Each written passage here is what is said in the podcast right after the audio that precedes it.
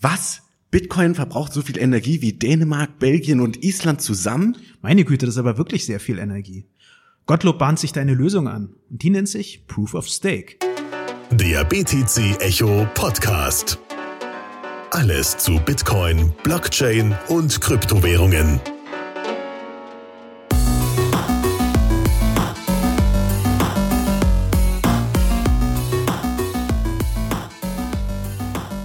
Hallo, meine Damen und Herren.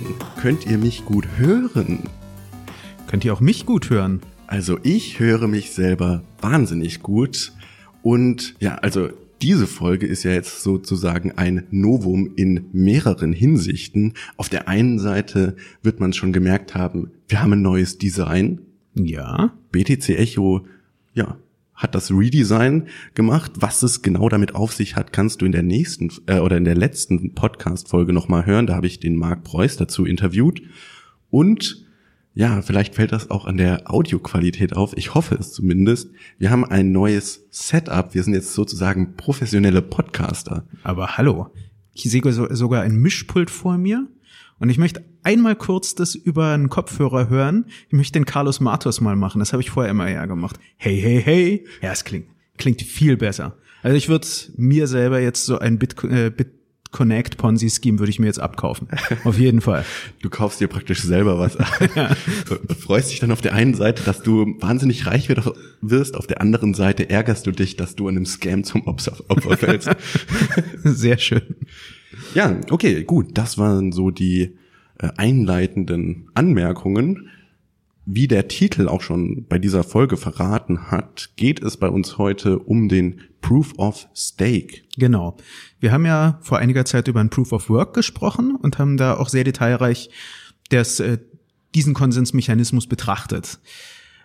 Es wäre aber jetzt eine sehr unvollständige und sehr einseitige Betrachtung des Krypto-Ökosystems, wenn man nicht Proof of Stake Konsens auch noch genauer mal anschauen würde, speziell weil es gibt ja durchaus grundlegende Motivationen, die man nachvollziehen kann. Vor kurzem gab es ein Paper im, im Nature Climate Change, glaube ich, was dann gesagt hat, ja, kann man kurz zusammenfassen, Bitcoin zerstört die Erde, war vielleicht etwas sehr alarmistisch, aber ein Fakt ist auf jeden Fall, dass Proof of Work sehr viel Energie benötigt. Und da, dass da Leute über Alternativen nachdenken, ist, ist vollkommen verständlich und sinnvoll. Und diese Alternativen wollen wir jetzt ein bisschen anschauen. Ja, genau. Also das fand ich auch bei der Recherche von der Episode so interessant. Der Energieverbrauch ist eigentlich die fundamentale Motivation für den Proof of Stake, oder? Dass du einfach auch ohne, ich sage jetzt mal überspitzt, auch ohne den massiven Energieverbrauch oder Verschwendung von Bitcoin kann man die gleichen äh, spieltheoretischen Anreize schaffen, dass eben ne, dass äh, ein Angreifer nicht angreifen möchte, weil es ihn extrem viel Geld kostet oder dass man valide Blöcke produzieren äh, möchte und so weiter. Ja, genau. Und äh, ich würde noch einen zweiten Punkt da hinzufügen. Eine weitere Kritik am am real existierenden Mining, um es mal so auszudrücken, ist, dass eigentlich dieser Gedanke einer von der Community getragenen Kryptowährung so eigentlich nicht mehr real ist. Ich meine, du bist ja ein ziemlich eifriger Monero-Fan und Monero ist ja ziemlich Grassroots, also ziemlich, also ist jetzt nicht, es gibt jetzt keine elitäre, große, ne, von den Bilderbergern finanzierte Organisation oder ähnliches. Außer die Monero Enterprise Alliance. Ja, und natürlich die Church of Monero und so weiter. Aber ernsthaft, meinst du Monero? Nee. Und eben, das ist, sehen viele durchaus auch als ein Problem, dass sich der Otto Normalverbraucher eigentlich an diesem grundlegenden aller Konsensmechanismen sich nicht mehr beteiligen kann. Und in der Hinsicht denkt man, äh, hat man darüber nachgedacht. Das war 2011, 2012 haben ähm, Sunny King und Scott Nadal damals darüber nachgedacht, was könnte man ändern. Das ist also durchaus schon eine ältere Idee. Und ihre Antwort darauf hörte dann auf den Namen Peercoin. Falls der Leser diese Kryptowährung nicht kennt, ist es keine Schande. Er befindet sich im Augenblick auf Platz 139 bezüglich der Marktkapitalisierung, zumindest nach CoinMarketCap. Ähm, Peercoin wollte zumindest einen Teil des Konsens durch ein Proof of Stake lösen. Und vielleicht, Alex, kannst du in einem Satz zusammenfassen, wie würdest du Proof of Stake jemandem erklären? also der Proof of Stake basiert auf der Spieltheorie und man ja, gibt sozusagen den Validatoren der Blöcke, der Transaktion einen Anreiz, ehrlich zu sein, indem diese Validatoren halt einen sogenannten Stake äh, ins Spiel bringen müssen.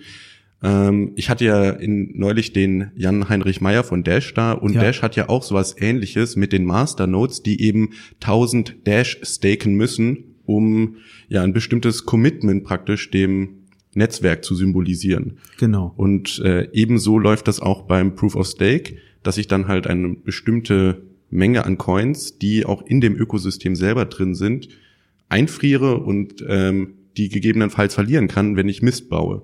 Ja. Und weil halt dieses Potenzial zum Verlust da ist, möchte ich als Staker sicherstellen, dass alle Transaktionen, die ich validiere, auch tatsächlich gültig sind und dass ich nicht das Netzwerk angreife, weil ich dann eventuell auch meinen Stake verliere.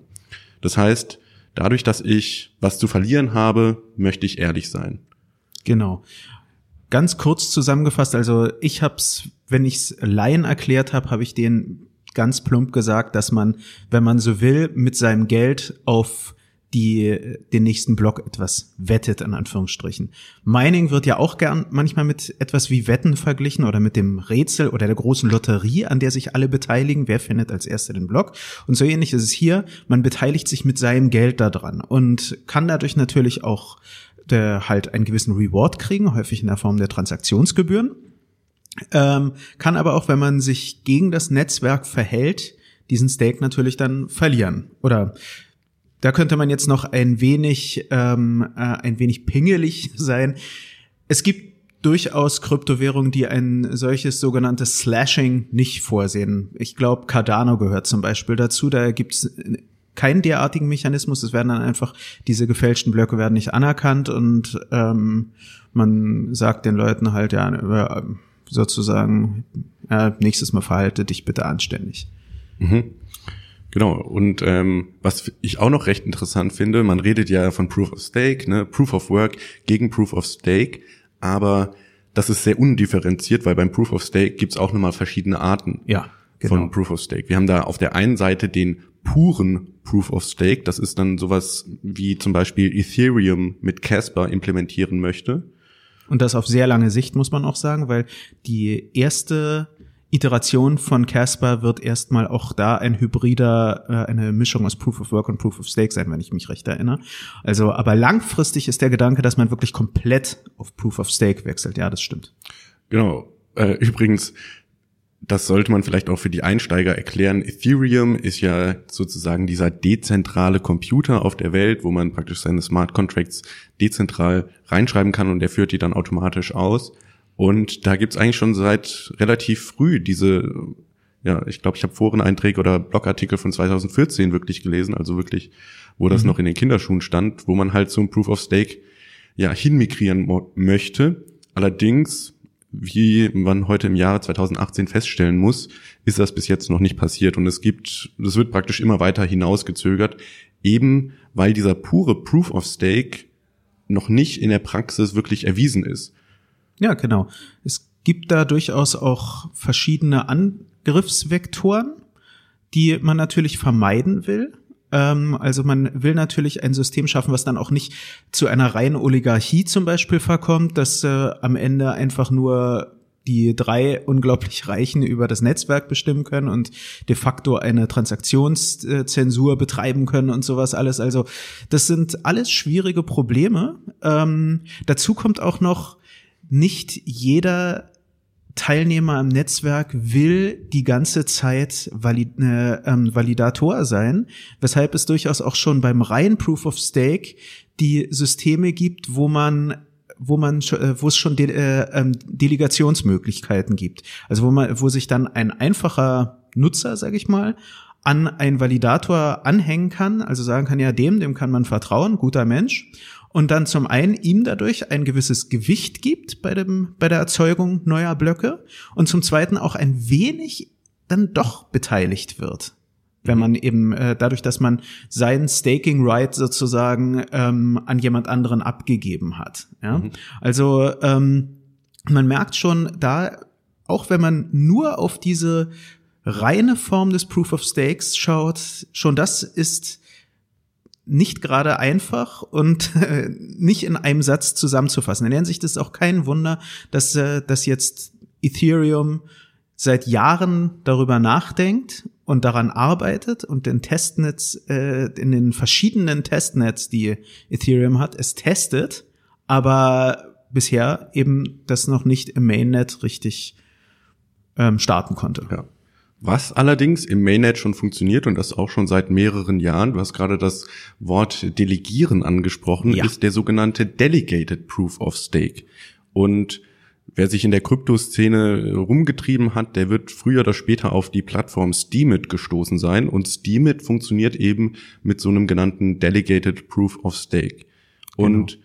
wenn ich das richtig im Kopf habe, dann wurde der, dieser delegierte Proof of Stake von einem Typen erfunden, der Dan Larimer heißt. Genau. Der hat das zum ersten Mal bei BitShares benutzt und eigentlich alle Projekte, die der danach angefasst hat, haben diesen Delegate Proof of Stake in sich. Das war BitShares, Steemit und jetzt EOS. Genau. Genau. Und das funktioniert tatsächlich. Also ne, man kann sich jetzt drüber streiten, ob das gut funktioniert oder schlecht funktioniert, aber auf jeden Fall gibt es die Plattform Steemit. Man kann sich da anmelden und man wird dann halt, wenn man sich damit mal genauer beschäftigt hat, für seine äh, Posts, für sein Content mit Steam belohnt und die Blöcke praktisch werden von ja, Delegierten ähm, validiert.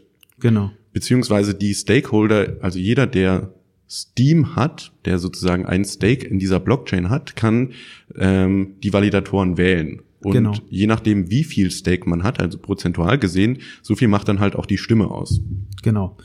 Und äh, wichtig ist vielleicht da noch zu betonen, im Gegensatz zu dem, was ich vorher bei dieser, wie soll man sagen, Nuance vom reinen Proof of Stake erzählt habe, wo es die Option gibt, dass man seine, seine Stimme weitergeben kann, ist es bei dem Delegated Proof of Stake so, dass es eine feste Anzahl von, ne, von Validatoren gibt. Die können von allen gewählt werden. Und das eben auf Basis des Stakes, den sie haben. So, ähm, man kann natürlich da hinten äh, da vielleicht auch noch dazu sagen, so vom, wenn man so will, vom wirtschaftsphilosophischen in Anführungsstrichen her, ist natürlich der Gedanke, dass man sagt, jemand, der ein Stake in the Game hat, hat Interesse an diesem Netzwerk und hat Interesse an der Gesundheit des Netzwerks. Also, und deshalb hat er mehr Stimmrechte als jemand, der kaum etwas im, im Spiel hat, sozusagen. Genau, das ist ja bei den Masternodes in Dash genau das gleiche. Die haben jeweils 1000 Dash gestaked und deswegen dürfen sie auf Budget Proposals abstimmen, weil man jetzt halt davon ausgeht, spieltheoretisch, hey, jemand, der so viel Dash, also in diesem System zu verlieren hat, wenn er eine schlechte Entscheidung trifft, der wird das wahrscheinlich eher nicht machen. Genau. Und ähm, wenn jetzt zum Beispiel Dash darüber abstimmt, ob sie die Blockgröße erhöhen oder nicht, dann überlegen sich die Masternodes das halt genau, ob sie das gut finden oder nicht, und dann stimmen sie entsprechend ab. Genau. Ich muss ja da gestehen, also vielleicht da kurz mal als eine eigene Meinung gleich mal drin. Ähm, ich finde den Gedanken immer etwas sehr idealistisch. Was ich damit meine, ist, das erinnert so ein bisschen an den Gedanken, den man im, im Bitcoin White Paper liest. Ja, Wer soll schon eine 51%-Attacke machen? Man verdient doch viel mehr, wenn man ganz normal selber meint und so weiter. Der Punkt ist, was diese Betrachtungsweisen übersehen, sind Entitäten, die das Netzwerk zerstören wollen, die gar nicht im Sinn haben, am Netzwerk zu profitieren, Warum auch immer, sei es jetzt irgendwie ein autokratischer Staat, darüber hatten wir ja in der Halloween-Folge gesprochen, sei es auch einfach, ja, jemand aus dem konkurrierenden Netzwerk, ja, also dann gibt's EOS Classic oder so und die wollen EOS zerstören. So, ähm, und dann wird es natürlich auf einmal wieder sehr interessant vom Spieltheoretischen her, dass auf einmal eine, äh, eine feindliche Entität reinkommt, die gar nicht wirtschaftlich getrieben ist und die gegebenenfalls, auch wenn sie genügend Kapital hat, sagt ja, äh, ja, dann dann verzichte ich halt auf ein wenig Steak, mache das bloß mehrfach. Ich habe unglaublich viel Kapital und ja, durch Slashing werde ich einiges davon verlieren, davon gehe ich aus, aber der Schaden, den ich in der Zeit anrichte, mhm. der wird eine Katastrophe sein. Mhm. Ja, das, also das war immer die Sache, die ich, wenn Leute gesagt haben, ja, und sowas kann ja nicht passieren, weil die Leute wollen ja nicht ihr Geld verlieren. Ja, kommt halt immer drauf an, wie, worum es eigentlich geht. Also was ich da in Vorbereitung auf die Folge gelernt habe, das war ein Interview mit äh, Vitalik Buterin. Mhm. Werden wir natürlich auch in den Shownotes verlinken, dann könnt ihr euch das selber anschauen. Geht so 20 Minuten. Interessant sind vor allem die ersten 10 Minuten, finde ich. Da spricht er halt davon, dass die Bestrafung unproportional ist. Das heißt, für ein gegebenes Kapitaleinsatz, den du benutzen kannst, um das Netzwerk anzugreifen, ähm, kostet das dich extrem viel Geld. Und dadurch möchte man praktisch ja, so, man kann sich vorstellen wie eine Waage. Das wird in dem Video auch ganz toll dargestellt, finde ich. Äh, auf der einen Seite ist so ein Block und auf der anderen Seite sind irgendwie so 30 Blöcke und der eine Block ist praktisch mein Kapital, was ich habe und auf der anderen Seite ist ähm, das, was ich verlieren könnte und ja. Also ne, persönlich muss ich auch sagen, ich bin nicht überzeugt vom Proof of Stake.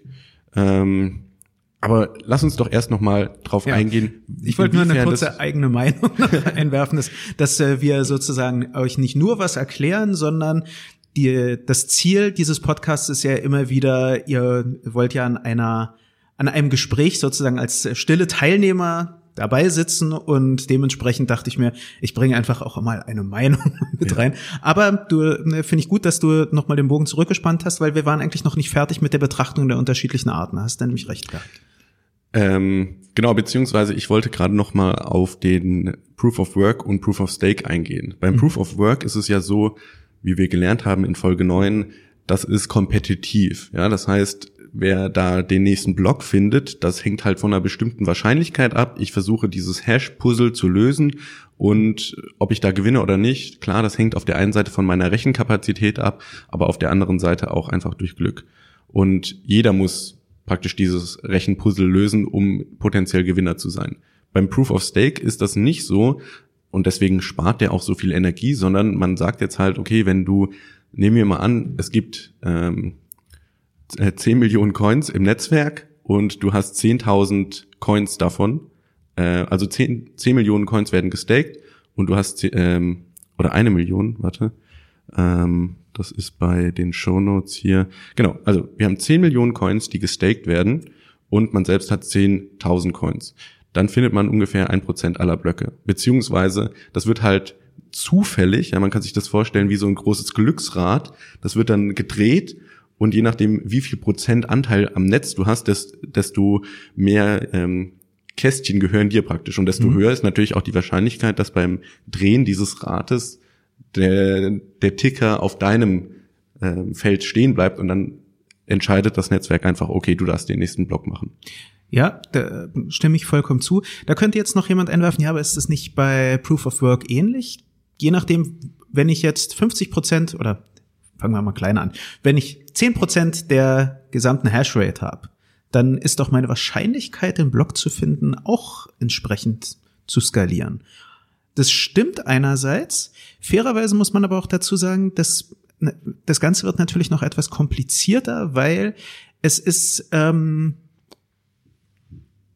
es kommt halt nicht nur auf die Hashrate an, also auf die Iteration, sondern wie viele Blöcke zum Beispiel du in ein, äh, äh, wie viele Transaktionen, Verzeihung, du in einen Block integrierst es kommt auf die Propagation durch das Netzwerk an. Es war gerade mit der Great Firewall of China war das bis vor einiger Zeit ein riesiges Problem. 2015 bis 2016 gab es deshalb aus chinesischen Minen, in Anführungsstrichen, aus chinesischen Mining Pools, gab es häufiger leere Blöcke, weil die ähm, ein großes Problem hatten, ihre Blöcke ansonsten rechtzeitig ins Netzwerk zu speisen, weil die Great Firewall of China die großen oder die ein Megabyte großen Datenpakete nicht durchgelassen hat oder nicht schnell genug durchgelassen hat, jedoch kleinere Datenpakete genügend mhm. schnell durchgelassen hat. Und in der Hinsicht, glaube ich, ist es hier wirklich etwas einfacher, dass man da sagen kann, ja, wir, es, wir drehen sozusagen das Glücksrad und dir gehört, wenn wir jetzt dieses Rad uns bildlich vorstellen, gehört dir eben ein Tortenstück, was ein Prozent dieser Torte entspricht. Mhm. Und wenn es bei dir landet, dann heißt es Gratulation. Du hast den neuen Blog gefunden oder deinen Vorschlag für den neuen Blog nehmen wir. Mhm. Viel Spaß mit den Transaktionsgebühren. Ja. Und in der Hinsicht stimme ich dir zu, sozusagen nur, weil mir kam es, als ich das gelesen habe, kam mir erstmal der Gedanke, ja, Moment mal, so unterschiedlich ist es ja gar nicht. Einerseits ja, im Detail betrachtet, gibt's halt schon Unterschiede. Ja. Und auch gerade was du gesagt hast, wir nehmen jetzt mal an, ich bin ein Mining Pool und ich habe zehn, also in Bitcoin beim Proof of Work, ich habe zehn Prozent der Hashrate. Klar, jeder zehnte Block gehört dann mir ungefähr. Aber auch die neun anderen Blöcke, die ich nicht finde, da meine ich ja trotzdem. Ja. Und das ist ja diese Energieverschwendung, sage ich mal in Anführungszeichen, die Bitcoin oft vorgeworfen wird. Dass mhm. halt auch, wenn der Miner nicht derjenige ist, der den Block findet, muss halt trotzdem die Energie aufwenden. Genau. Genau. Das, äh, das ist hier schon eine ganz andere Sache, weil hier steht letztendlich das Finden des Blocks für sich selbst. Ja, und es ist jetzt nicht so, dass dann ähm, man in der Zeit unheimlich viel Energie verbraucht hat, weil man sehr viel Arbeit umsonst gemacht hat. Beim Delegated Proof of Stake ist es sogar noch etwas krasser sozusagen. Da ist es auch jetzt nicht so, dass die, dass die ähm, Validatoren miteinander jetzt konkurrieren sozusagen, sondern das äh, ist durchaus so, wenn wir zum Beispiel ins EOS-Netzwerk schauen, dass die kooperieren und dass die sich dann natürlich durchaus dann auch was vorwerfen gegenseitig. Es gab vor ein paar Monaten gab es ja den Fall, dass einem Blog-Producer vorgeworfen wurde, dass er schlicht und einfach seine Arbeit nicht macht und äh, weil er sozusagen dran war mit der Validation und er aber meinte, er hatte technische oder ich glaube sogar persönliche Probleme und konnte das da nicht machen. Und andere haben dann gesagt, ja super, das hieß, dass das Netzwerk in der Zeit höchst ineffizient war sozusagen. Also in der Hinsicht, man hat da äh, eine ganz andere ähm, Machtverteilung. Also es war dann eben im Proof of Work wäre das eine, wäre diese Situation dann so, dass sich halt ein anderer Miner denken würde, hey, klasse, ich wurde gefunden. Mhm. So, und da war es dann durchaus so, dass es von anderen ähm, Blog-Producern dann große Vorwürfe in die Richtung von dem ja. gab. Und ich nehme an, in EOS müsste sich dann auch dieser eine Blog-Producer, der halt nicht seiner Aufgabe nachgekommen ist, der Community gegenüber verantworten. Wir erinnern uns, EOS ist delegierter Proof of Stake und die Leute, die für ihn gestimmt haben, dass er Blog-Producer sein darf, würden dann wahrscheinlich sagen, ach nee, der macht ja seine Arbeit gar nicht genau. richtig. Ich möchte ein funktionierendes EOS haben.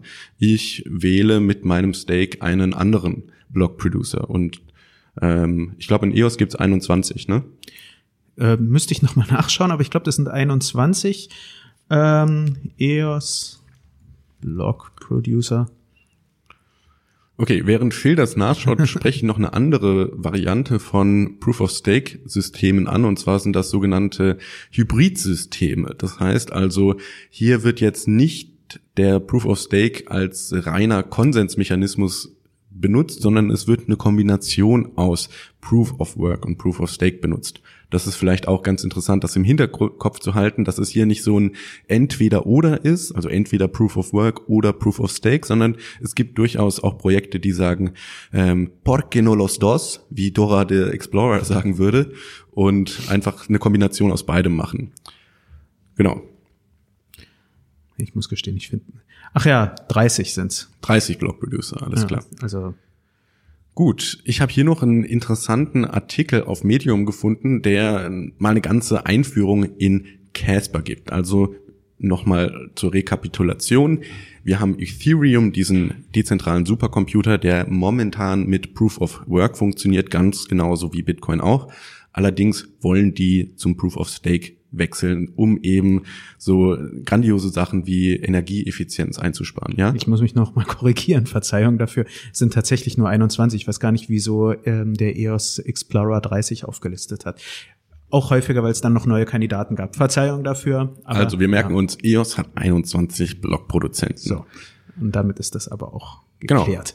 Genau. Zurück zu dem Medium-Artikel. Mhm. Das ist jetzt eine Einleitung praktisch in Casper und Genau, Casper ist praktisch dieses Update für Ethereum, was dann, wie du gerade gesagt hast, den Proof of Stake zumindest in einer gewissen Form in das System äh, einführen soll. Genau.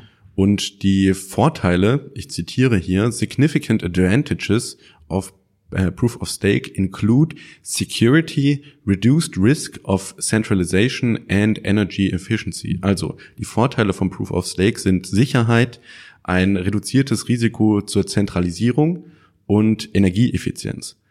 Was die mit Zentralisierung meinen hier, ich nehme an, das ist immer diese oft kritisierte Hashrate, die sich ja doch größtenteils in China befindet von, ähm, von Bitcoin, beziehungsweise was ja noch dazu kommt, ist auch die Hardware selber in Bitcoin wird ja sehr zentral hergestellt von eben dem äh, Giganten Bitmain.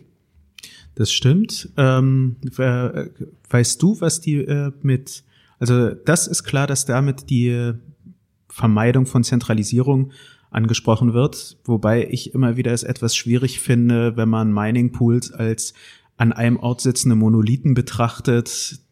Auch, äh, auch bei chinesischen Mining Pools ist die, ist die Menge an über die Welt verteilten Minern die sich eben am Mining Pool beteiligen, ist die durchaus auch beträchtlich und hatte schon mal dazu geführt, dass ein Mining Pool seine eine, äh, seine 50 Prozent verloren hat, weil die äh, weil das die Miner gesehen haben und reagiert haben und sich einem anderen Mining Pool angeschlossen haben.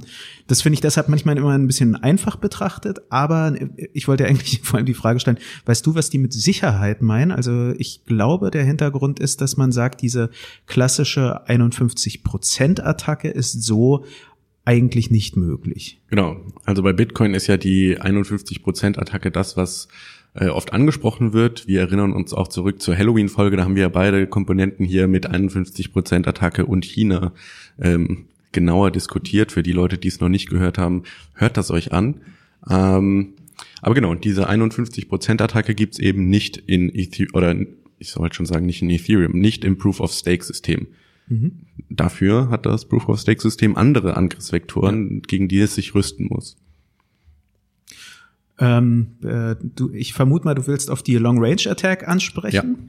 Ja. Ähm, da würde ich trotzdem noch mal gern an dich übergeben, weil ähm, ich äh, glaube, also ich äh, vermute, dass äh, du es etwas besser erklären kannst. Ich steck da nämlich nicht komplett tief ja. drin. Ich wollte noch, äh, später noch einen anderen Kritikpunkt anbringen, so damit okay. man auch beide Seiten etwas betrachtet. Also ich lese mal wieder aus einem Artikel, der auch oder was heißt Artikel? Das ist jetzt aus dem Ethereum Stack Exchange. Für alle Leute, die das noch nicht gehört haben, Stack Exchange ist eine wunderbare Webseite für technische Fragen, ähm, ja, die eigentlich eine, eine ganze Bandbreite an technischen Innovationen abdeckt. Es gibt da halt aber auch einen Stack Exchange für Bitcoin, für Ethereum und ja auch für Monero. Und ähm, aus dem Stack Exchange ist jetzt hier praktisch die Antwort genommen und ich lese das einmal auf Englisch vor und danach übersetze ich das auf Deutsch. Um, in a naively implemented proof of stake, suppose that there is an attacker with 1% of all coins at at or shortly after the Genesis block. That attacker then starts their own chain and starts mining it. Although the attacker will find themselves selected for producing a block only 1% of the time, they can easily produce 100 times as many blocks and simply create a larger blockchain in that way. Also, wir nehmen ja natürlich an, die längste Blockchain ist die valide Blockchain. Mhm. Ähm, und wenn jetzt eben einer, ein Miner, der ein Miner, ein Staker, relativ nah am Anfang vom Genesis-Block schon dabei war und auch nur einen sehr kleinen Anteil der Coins hat, kann es eben dazu kommen, dass dieser Miner ähm, ja, schneller Blöcke produziert als der Rest vom Netzwerk und dann die längere Blockchain hat und somit die Transaktionshistorie ändern kann. Genau, das ist nämlich, finde ich, ein ganz, ganz wichtiger Punkt, der hier angesprochen wird. Es findet wie wir vorher gesagt haben, kein Wettbewerb zwischen den Stakern statt, sondern es gibt halt eine zufällige Verteilung. Und jetzt könnte es natürlich sein, dass du, äh, wie es da beschrieben ist, du dann einfach deine Version der Chain dann einspeist. Ja, kann von anderen erkannt werden etc. pp. Aber es ist auf jeden Fall ein Angriffsvektor und das ist auch, ähm, ich hatte als einen kritischen Artikel einen ganz interessanten gefunden von äh, Hugo Nguyen. Ich hoffe, ich habe den Namen richtig ausgesprochen. Work is timeless, stake is not. Den Link zu diesem Medium-Artikel findet ihr natürlich in den Show Notes. Und ähm, er stellt halt auch dar, dass beim Proof of Work eben nicht nur der einzelne Block gemeint wird. Jeder Block sichert alle zuvor gemeinten Blöcke nämlich auch ab, begräbt die quasi unter sich ein Angreifer, der muss auf einmal unglaublich viel machen. Und äh, das wissen wir auch, wir hatten es ja auch schon besprochen, was heißt 51% Attacke, was heißt es, Double Spending Versuche zu machen etc. Das ist hier wirklich schwer.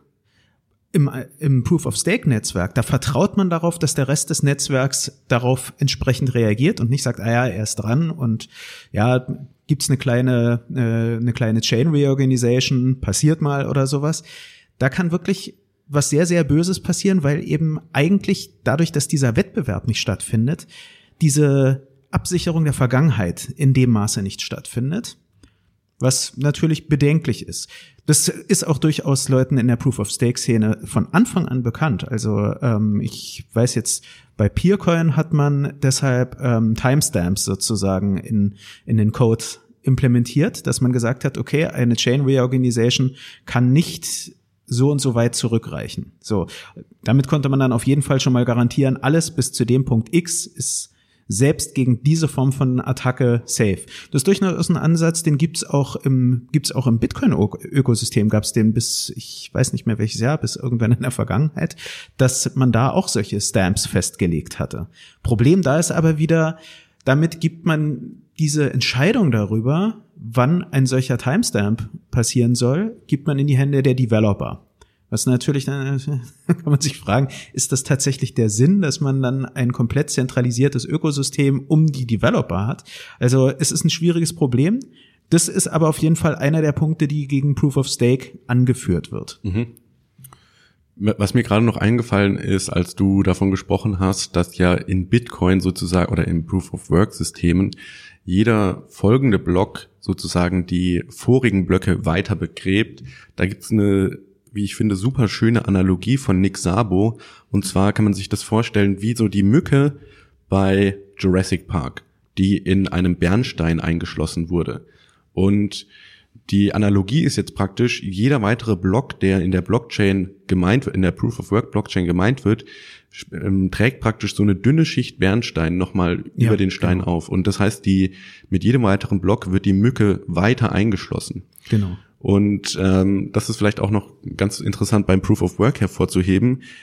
Die Finalität von Transaktionen ist probabilistisch. Ich hoffe, das Wort ja. habe ich richtig gesagt. Also das ist nicht so, dass man jetzt sagen kann, ähm, ja, die Transaktion von Phil an Alex hat jetzt für immer stattgefunden, sondern das ist halt eine Wahrscheinlichkeit, die immer weiter abnimmt und so ab sechs Blöcken wird es eigentlich sehr, sehr, sehr, sehr schwer, die wieder umzukehren, beziehungsweise die Chain zu reorganisieren.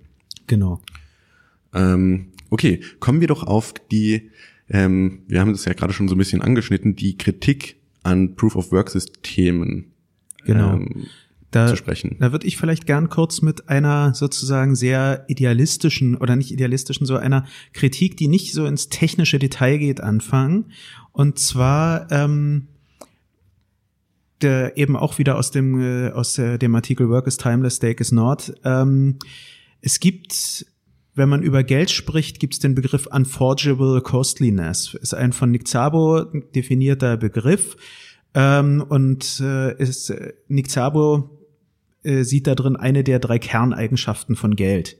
Und äh, was er damit meint, ist, dass ähm, Sag den Begriff bitte nochmal. Unforgeable Costliness. Okay, also unfälschbare Kosten oder? Genau, oder halt, genau, es sind halt mit guten Geld ist immer Aufwand verbunden. Mhm. Also das klassische Beispiel ist ja, wir hatten auch in der Folge Was ist Geld darüber gesprochen. Deshalb löst eine Währung oder ein äh, eine Geldsorte eine andere ab, die sozusagen mit mehr ähm, mit äh, mit mehr Mühe verbunden ist. Gold löst deshalb äh, Kaurischnecken ab. Speziell in Zeiten der Seefahrt dann, wo man dann zu einer Insel fahren konnte, wo ganz viele Kauri-Schnecken mhm. herumliegen und so. Das wäre dann sozusagen die, ge, die gefälschte Kosten, dass man Zugang zu so einer Insel hat, wo ganz viele Kauri-Schnecken liegen und man kann die praktisch für relativ wenig Geld genau. oder für wenig Kosten einheimsen. Genau, und da ist dann eben auch wieder der Vergleich. Proof of Work ist eben ein unglaublich energieaufwendiger Prozess, der die Teilnehmer am Prozent, äh, äh, an dem Konsensfindungsprozess auch Geld kostet, der den Planeten Ressourcen sogar kostet und so. Also deshalb auch der Vergleich mit Gold sozusagen auch da gar nicht mal so falsch ist. Und jetzt im Gegensatz dazu beim Staking, da legt man halt Geld zur Seite. Das ist eigentlich alles, was man macht. Ja, man macht nicht viel mehr. Und ähm, da sozusagen wird dann auch idealistisch schon die Frage gestellt: ähm, Ist es ist es überhaupt wirklich in dem Sinne Sound Money, war echtes Geld, wie, äh, jedenfalls nach einer Definition von Nick Szabo, fand ich einfach sozusagen vom, ja, sagen wir mal, philosophischen her einen ganz interessanten Gedanken.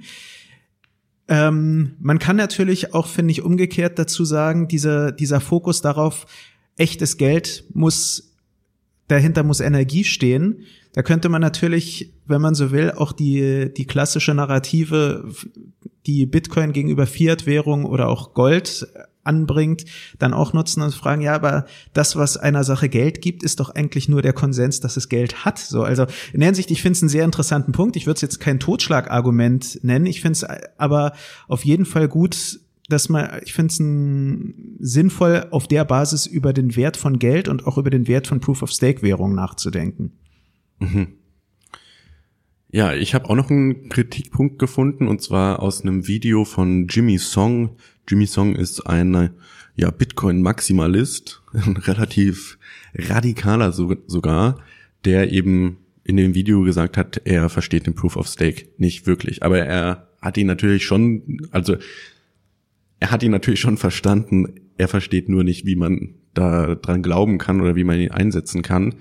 Äh, Video natürlich auch in den Show Notes verlinkt. Ähm, die ersten paar Minuten kann man überspringen, da redet er nur über, sich selber. Aber sein, sein ähm, Kritikpunkt ist das sogenannte Stake Grinding. Und da gibt's ein Paper von Andrew Polstra drüber. Andrew Polstra ist ein ja, Mathematiker, der bei Blockstream arbeitet. Ah, das habe ich auch heute quer gelesen. ähm, wenn ich das richtig verstehe, hab, verstanden habe. Und ja, die Zufälligkeit, auf die wir vorhin angespielt haben, also dieses Glücksrad, was gedreht wird, die kann man eben nach dem Stake Grinding manipulieren oder man kann sie gamen. Ja, das heißt, man schaut sich an, wie die funktioniert und dann macht man entsprechend Sachen, dass man da öfter drankommt.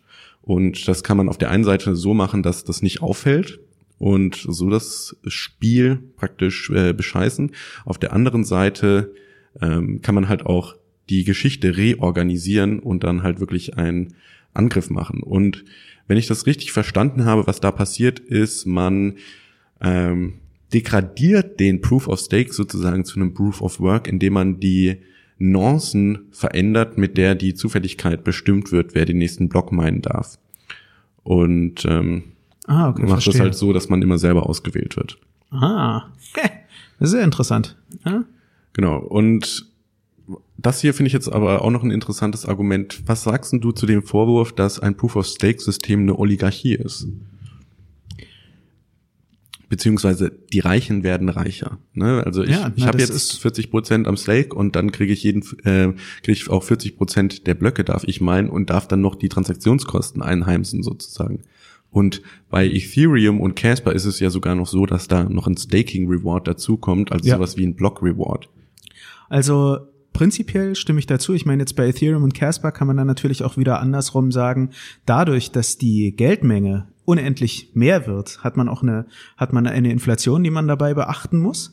Ähm, aber die Gefahr einer, einer Oligarchie, die ist durchaus gegeben, dadurch, dass, ähm, dadurch, dass Validatoren mit größerem, äh, mit größerer Wahrscheinlichkeit auch entsprechend mehr belohnt werden. Mhm.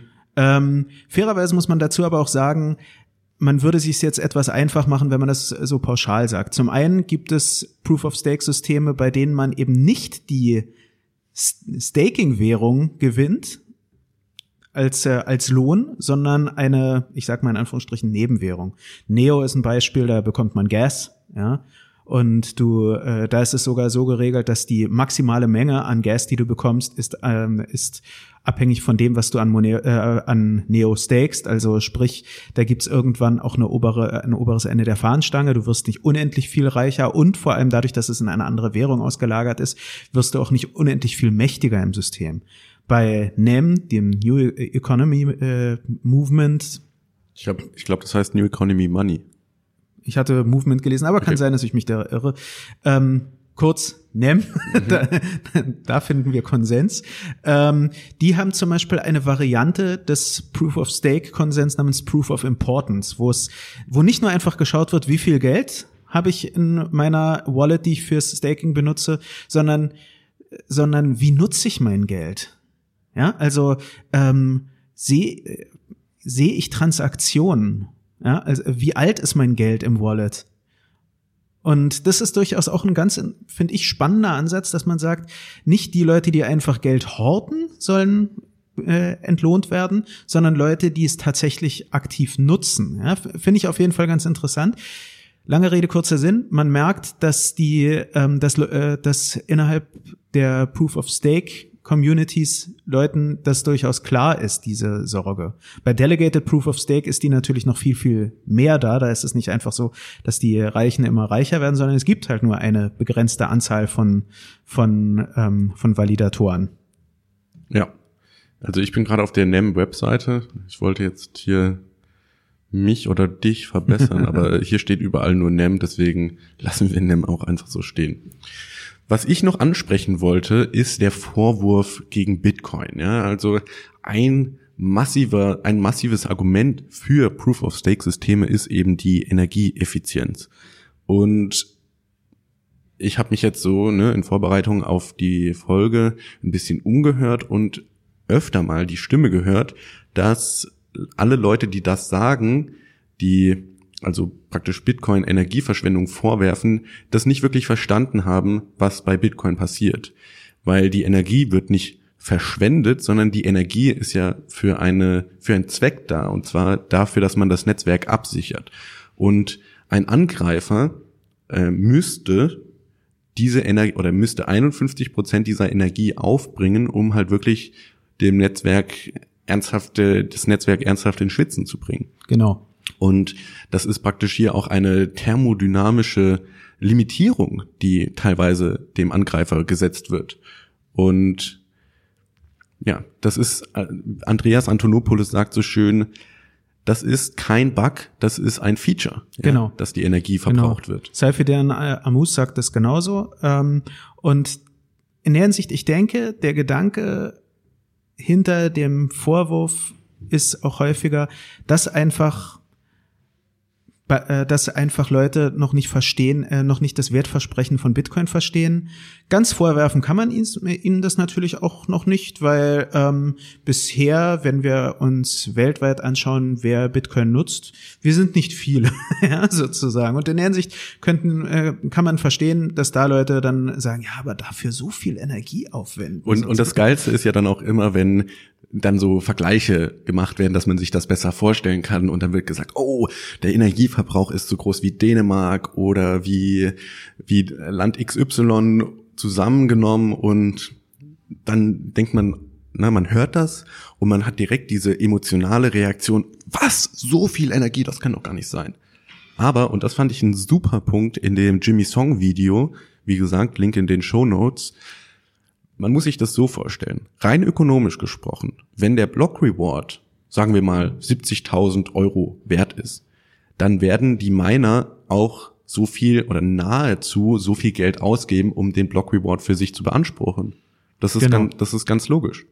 Und ähm, dass das dann Energie kostet, ist eigentlich auch nichts Schlechtes, sondern das ist eigentlich was Gutes, weil es sichert das Netzwerk ähm, entsprechend ab. Ne? Genau. Wenn ich jetzt einen Block Reward von 70.000 hätte und es würde mich, was weiß ich, nur 2.000 kosten, den Block zu produzieren, dann würde es sehr viele Angreifer geben. Genau. Ja, wir haben jetzt einige Pro- und Kontrapunkte zusammengesammelt. Was, ja, was machen wir jetzt daraus sozusagen? Ähm, ich persönlich sehe immer wieder so die Sache, ich verstehe die ideologische Verhärtung manchmal da nicht, um es mal so auszudrücken. Also ich verstehe schon durchaus, dass jetzt zum Beispiel, sagen wir mal, im Bitcoin-Ökosystem Leute sagen, nein, wir werden auf keinen Fall Proof of Stake äh, anwenden. Das verstehe ich voll und ganz. Genauso wie bei etwas wie Steemit ich das voll und ganz nachvollziehen kann, dass die niemals auf Proof of Work umsteigen äh, würden, weil einfach für den Use Case, den, äh, um den es da geht, ist Proof of Work das sprichwörtliche mit Kanonen auf Spatzen schießen Wir reden hier von, wir reden von einem sozialen Netzwerk. Das ist nichts Unwichtiges. Von einem sozialen Netzwerk, wo die Leute, die teilnehmen, auch ja dafür in Steam belohnt werden, ja. Genau. Und du hast zum Beispiel dann auch eine unendliche Inflation deswegen. Genau. Weil du musst ja immer wieder neu den Leuten ihren Reward geben, wenn sie, was weiß ich, ein tolles Katzenbild gepostet haben. Genau. Es geht eben darum, was möchte ich eigentlich mit meinem System, mit meinem dezentralen System erreichen. Und in der Hinsicht sind auch manchmal zum Beispiel auch die Vorwürfe, was weiß ich, gegenüber EOS, ja, aber das ist ja so zentralisiert oder so. Wie gesagt, es geht immer um die Fragestellung, was möchte ich erreichen? Wenn ich ein, wenn ich unglaublich schnelle Transaktionen haben will, dann werde ich nicht Proof of Work anwenden, schon gar nicht mit einer zehnminütigen Blockzeit. also Ja. das, das Oder für. Smart Contracts, ne? Genau. Ich meine, das fand ich auch ganz interessant. Tone Vase, der ja auch ein relativ krasser Bitcoin-Maximalist ist, hat mal ähm, Ethereum mit so einer Rube Goldberg-Maschine verglichen. Ja, also für die Leute, die, wo das jetzt noch nicht klingelt, ihr habt das bestimmt schon mal bei Peter Lustig oder so gesehen. Da stößt man so einen Dominostein an und dann geht dann irgendwie fallen die Dominosteine und dann kommt eine Bowlingkugel und dann brennt praktisch ein, ein Faden ab und es passieren, was weiß ich, 20 verschiedene Sachen, nur dass am Ende eine Kaffeekanne umkippt und die Tasse vollschenkt sozusagen. Und er hat halt den Vergleich gemacht, weil Ethereum die Smart Contracts aller Leute dezentral ausführt und das eventuell gar nicht notwendig ist. Genau. Das muss man fairerweise sagen, ist auch durchaus in der Ethereum-Community sind es durchaus auch Dinge, die besprochen werden. Deshalb gibt's ja äh, Ansätze wie TrueBit oder so, dass man gerade komplexere Computations dann eher auf äh, ja auf externe Anbieter sozusagen dann ähm, legt, die zwar auch überprüfbar sind etc. oder die dann auch dezentral gewählt werden können, aber dass halt nicht das Netzwerk die Gesamtlast tragen muss. Aber ja, du hast recht, das äh, ist da dann zum Beispiel die Fragestellung und sicherlich ist das auch eine der Motivationen für Ethereum, warum man über Proof of Stake nach, äh, nachdenkt, dass man si- sich fragt, soll jetzt wirklich diese Masse an Smart Contracts, die es inzwischen gibt, sollen die wirklich alle über diesen sicherlich sehr sicheren, aber sehr energieaufwendigen und ja, eben diesen vollkommen overpowered Prozess sozusagen dann laufen ist, dann halt auch die Fragestellung. Ja. Also ich würde dir 100% zustimmen in dem, was du gesagt hast. Es kommt auf den Use Case an. Ne? Man, Genau. man kann nicht eine One-Size-Fits-All-Lösung äh, bestimmen und ich möchte jetzt auch gar nicht sagen, dass der Proof of Stake gar keine Daseinsberechtigung hat. Aber was mir wichtig ist, ist festzuhalten, dass Bitcoin nicht böse ist, weil es Energie verbraucht. Aber Monero. Nein, also Proof of Work Systeme sind nicht böse, weil sie da Energie verbrauchen, ja, und auch überhaupt diese Haltung, dass wenn der Mensch Energie verbraucht, ist man ist sozusagen die neue Ursünde geworden, ja. Das ist finde ich komplett falsch. Was ich eher sagen würde ist, man muss sich auch mal die Historie vorstellen. Ne? Vor 200 Jahren sind die Leute im Winter erfroren oder verhungert oder sonst irgendwas. Ja klar, die hatten einen niedrigeren oder einen kleineren ökologischen Fußabdruck, wie man so schön sagt. Aber ne, man ist dann halt vielleicht auch nicht 18 geworden oder ähm, die Hälfte der Geschwister ist gestorben, bis, bis sie 18 waren. Und da ist einfach der Lebensstandard steigt auch proportional ähm, zum Energieverbrauch. Und ich finde, da hat unser Kollege und mein Namensvetter Philipp Horch, ähm, fand ich einen ganz guten Artikel geschrieben, dass er beleuchtet, dass man muss halt schlicht und einfach sagen, das Leben im 21. Jahrhundert braucht eine Menge an Energie und eine Menge an Ressourcen. Und daraus schält sich dann nämlich eigentlich die eigentliche Frage heraus.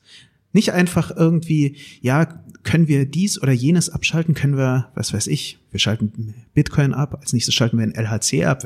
Wer braucht schon hier Standardmodell, braucht niemand. Ja, und äh, klar, man kann das Spiel weiterspielen, am Ende stellt sich halt die Frage, wo ist der Schluss? Oder man stellt sich die Frage, wie gewinnen wir die Energie? Wie gewinnen wir die Ressourcen? Und das ist, ähm, ich habe ja, bevor ich bei BTC Echo Vollzeit angefangen habe, habe ich ja auch im Bereich der, ähm, der Förderung gearbeitet und habe mich da dann auch mit Förderung von ähm, äh, im Bereich Nachhaltigkeit beschäftigt. Und das ist ein ganz starker Fokus, den die Leute haben, dass sie jetzt nicht sagen, ja, wir müssen alle den Gürtel enger schnallen etc. pp, sondern wie können wir den jetzigen Lebensstandard, den wir haben, erhalten und trotzdem das eben auf eine, auf eine sowohl ökologisch als auch ökonomisch sinnvolle Weise machen. Und ich äh, sage jetzt bewusst ökologisch und ökonomisch, weil das beides ist ja auch äh, teilweise miteinander verbunden. Wenn wir äh, darüber nachdenken, wie teilweise Rohstoffe gewonnen werden, es ist eine Katastrophe, wie es, äh, wie das passiert. Und zusätzlich ist es halt auch, wenn man dann sich anguckt, wie wenig nachhaltig die Leute das machen, dass die das ne, nicht verwenden und so, ist es halt da noch ökonomisch manchmal schade, weil wenn man es sinnvoll machen würde, könnte man, äh, dann hätte man am Ende mehr Bang for the Buck sozusagen. Mhm. Ich wollte noch zum Thema, ähm, warum nicht sowohl Proof of Work als auch Proof of Stake, ähm, ein wenig auch an den, an das Interview mit, ähm, jetzt habe ich den Namen vergessen, von Dash, den äh, Jan mit Jan von Dash. Verzeihung, Jan, an der Stelle natürlich. Ähm, ich hab's leider häufiger nicht so mit Namen. Das ist mir sehr peinlich. Dir sei vergeben. Sehr schön. Ähm, aber das ist zum Beispiel, macht es ja Dash ganz schön vor. Dash beinhaltet sowohl ein Proof-of-Work-Mechanismus für das Finden neuer Blöcke und für die, für die Absicherung der wirklichen Transaktion aber es gibt für weitere Funktionen gibt's eben das Masternode-System. Und ja, da gibt's dann zwar auch Dinge wie Instant Send. Wenn es wirklich mal super schnell gehen muss, dann nutzt man halt Instant Send und dann vielleicht sozusagen sagt man noch, ja, okay, wenn jetzt da es mit der Finalität noch nicht so klappt, dann, dann, dann ist es halt so. Ist ja auch manchmal nicht, äh, nicht so dramatisch. Ich meine, der sprichwörtliche Kaffeeverkäufer, der muss nicht immer sofort, also der muss nicht sechs Konfirmationen abwarten, bis er sagt, ja, hier ist dein Kaffee. So. Oder er hat ein ganz seltsames ähm, Businessmodell mhm, aufgesetzt. ähm, und zusätzlich ist ja, sind ja die Masternodes dann für die, ähm, für die Governance des Netzwerks zuständig. Finde ich Sicherlich gibt's da auch Sachen, die man dann äh, diskutieren kann etc. Aber ich finde es auf jeden Fall einen sehr, sehr interessanten Ansatz, wie man sich bemüht, für unterschiedliche Konsensmechanismen den, äh, den jeweils äh, halt jeweils ein Use Case zu finden und das im selben System. Ja. Sehr spannend. Ähm, ist mir auch noch gerade eingefallen, die Masternodes ist eigentlich ein sehr schönes Beispiel. Die Masternodes haben ja ihre 1000 Dash gestaked und die haben ähm, wenn ich jetzt Instant Cent dir 2,50 Euro schicke für einen Kaffee, mhm. dann bürgen die Masternodes sozusagen auch mit diesem Stake dafür. Das heißt, die haben ein Interesse, dass, dass das alles mit rechten Dingen zugeht. Genau. Ähm, genau. Ah, einen letzten Punkt wollte ich noch anbringen. Ich denke nochmal auf die Use Cases bezogen. Es gibt auf jeden Fall ein Use Case für Bitcoin beziehungsweise für eine Proof of Work Chain. Äh, vielleicht auch für zwei oder drei. Ähm, einfach dieses, wir haben eine thermodynamische Absicherung und ab einem bestimmten Grad ist es einfach nicht mehr möglich, die Historie zu fälschen. Genau. Und ähm, ja, man, ich stelle mir Bitcoin immer so vor wie so ein Panzer, der einfach, der rollt recht langsam, ja, aber er rollt. Und wenn da irgendwas im Weg ist, da rollt er halt drüber. Und so, das ist, hat durchaus seine Vorteile, dass man halt äh, so eine recht langsame und ähm, ja unbewegliche Blockchain hat, aber für ein globales Finanzsystem, denke ich, ist das durchaus wichtig, genau. dass man da halt auch ja, gewisse Angriffsvektoren, die es zum Beispiel vielleicht beim Proof of Stake gibt, nicht hat. Genau. Und ja. Und eben umgekehrt gibt es durchaus Use Cases eben, ich finde, da ist EOS ist da ein gutes Beispiel als dieser, dieser, dieser, äh, dieser neue Decentralized World Computer sozusagen, wo, wo es eben eigentlich vor allem auf Schnelligkeit und Effizienz ankommt, ja. Also, und wo man jetzt nicht irgendwie ewig lang warten kann, ewig viel Energie verbrauchen muss, damit man, damit man bestimmte Rechnungen de äh, dezentral erledigen kann und so, sondern da muss es flink gehen. Und da, ja, natürlich ist ja immer so eine Sache, nichts gibt's in der Welt umsonst, etc. pp. Und so ähnlich ist es halt mit solchen Fragestellungen. Will ich ein sehr, sehr sicheres Netzwerk haben? Dann sollte ich vielleicht auf sowas wie Proof of Work vertrauen und das ist anstrengend. Will ich ein sehr agiles Netzwerk haben, dann kann ich auf andere Konsensmechanismen wie zum Beispiel Delegated Proof of Stake vertrauen. Und ja, da muss ich auch ein wenig mehr Vertrauen hineinbringen, aber dafür habe ich schnell. Ja. So. Und das letzte, was ich vielleicht noch so zum Abschluss der Folge sagen wollte, ist, Ethereum hat noch kein Proof of Stake. Das ist praktisch das große Live-Experiment, was wir gerade alle im Ökosystem mitverfolgen, ob ähm, ich sag schon, ob sie Casper implementieren, aber wann sie Casper implementieren. Und wie es dann läuft. Genau, Ja, das ist, ein, ganz das ist genau. ganz spannend jetzt. Also was wir jetzt alles miterleben. Und vielleicht, ich meine, das ist, gilt jetzt auch für mich und für Alex. Vielleicht sollte man da auch mal tatsächlich im Testnet häufiger mal vorbeischauen. Einfach und jetzt schon mal mitbekommen, was sind überhaupt die Schwierigkeiten, was sind die Herausforderungen, wie werden die gelöst. Also ist auf jeden Fall insgesamt, wir leben in spannenden Zeiten. Ja, sozusagen an der äh, vordersten Front der Innovation. Jawohl. Gut. Ähm, vielleicht lasse ich noch mal die Worte von Jan anklingen, der äh, vor zwei Folgen gesagt hat, dass ja nicht so viel, nicht so ähm, in kleinen Stämmen denken und dann sagen, ah, und die da drüben, die sind schlecht und nur Genau. wir sind die Wahren, sondern einfach ein offenes, äh, ja, Open Mind. Wie ist die deutsche Übersetzung davon? Ich bin schon so im, im Denglischen drin, dass mir das sehr schwer fällt. Aber ja, ich denke, dass man sich einfach für eine offene Haltung gegenüber Genau. auch den anderen Kryptowährungen stark macht. Ich meine, ich persönlich neige manchmal so ein bisschen, also ich bin manchmal in Versuchung, dass ich zu einem leichten Bitcoin-Maximalisten werde, aber das wäre unfair, weil ähm, es gibt bei äh, es gibt in den anderen Kryptowährungssystemen gibt's so viel interessante innovative Ansätze und ja teilweise auch in Anführungsstrichen schwachsinnige oder verrückte Ansätze, aber aber das gehört auch zur Forschung dazu, dass man dass man vielleicht mal komplett um die Ecke denkt und dass dann auch jemand anderes da sitzt und ich denke, Mann, was ist das jetzt für eine Idee? Also, aber das gehört dazu. So kommt die Menschheit voran und Ja. in der Hinsicht sind wirklich, also ich bin ein Freund von diesem vollkommen diversen Krypto-Ökosystem. Ja.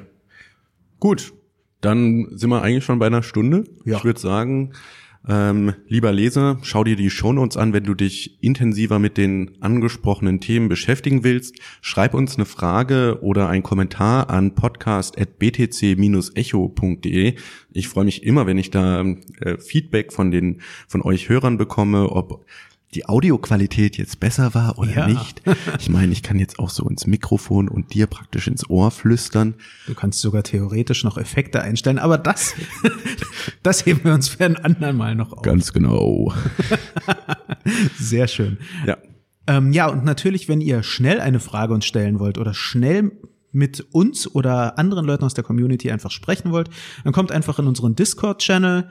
Alex und ich sind da, ähm, sind da durchaus häufiger vertreten. Speziell Alex, du bist ja da ähm, quasi ein Dauergast. Ich bemühe mich auch. Man, man trifft mich im Monero-Channel.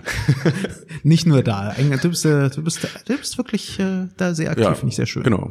Also gerade so Sachen wie der Bigger Picture Channel finde ich eine super Sache, Der weil da geht's halt ja. dann um die konzeptionellen, großen philosophischen Fragen, die halt hinter Bitcoin und Ethereum, Proof of Work und Proof of Stake äh, stehen. Und ja, es ist echt super, mit euch da zu, äh, zu kommunizieren, zu chatten, sich auszutauschen. Man trifft neue Ressourcen, die man vorher noch nicht gelesen hat und ja, wie gesagt, wir sind gerade an der vordersten Front der Innovation und es kommt eben täglich fast neue Informationen dazu Genau. und ähm, das ist ein super Ort, um sich darüber auszutauschen. Genau. In diesem Sinne, vielen Dank fürs Zuhören und bis zur nächsten Folge. Bis zum nächsten Mal. Tschüss. Ciao. Alles, was das Kryptoherz begehrt, findest du auf btc-echo.de. Bis zum nächsten Mal.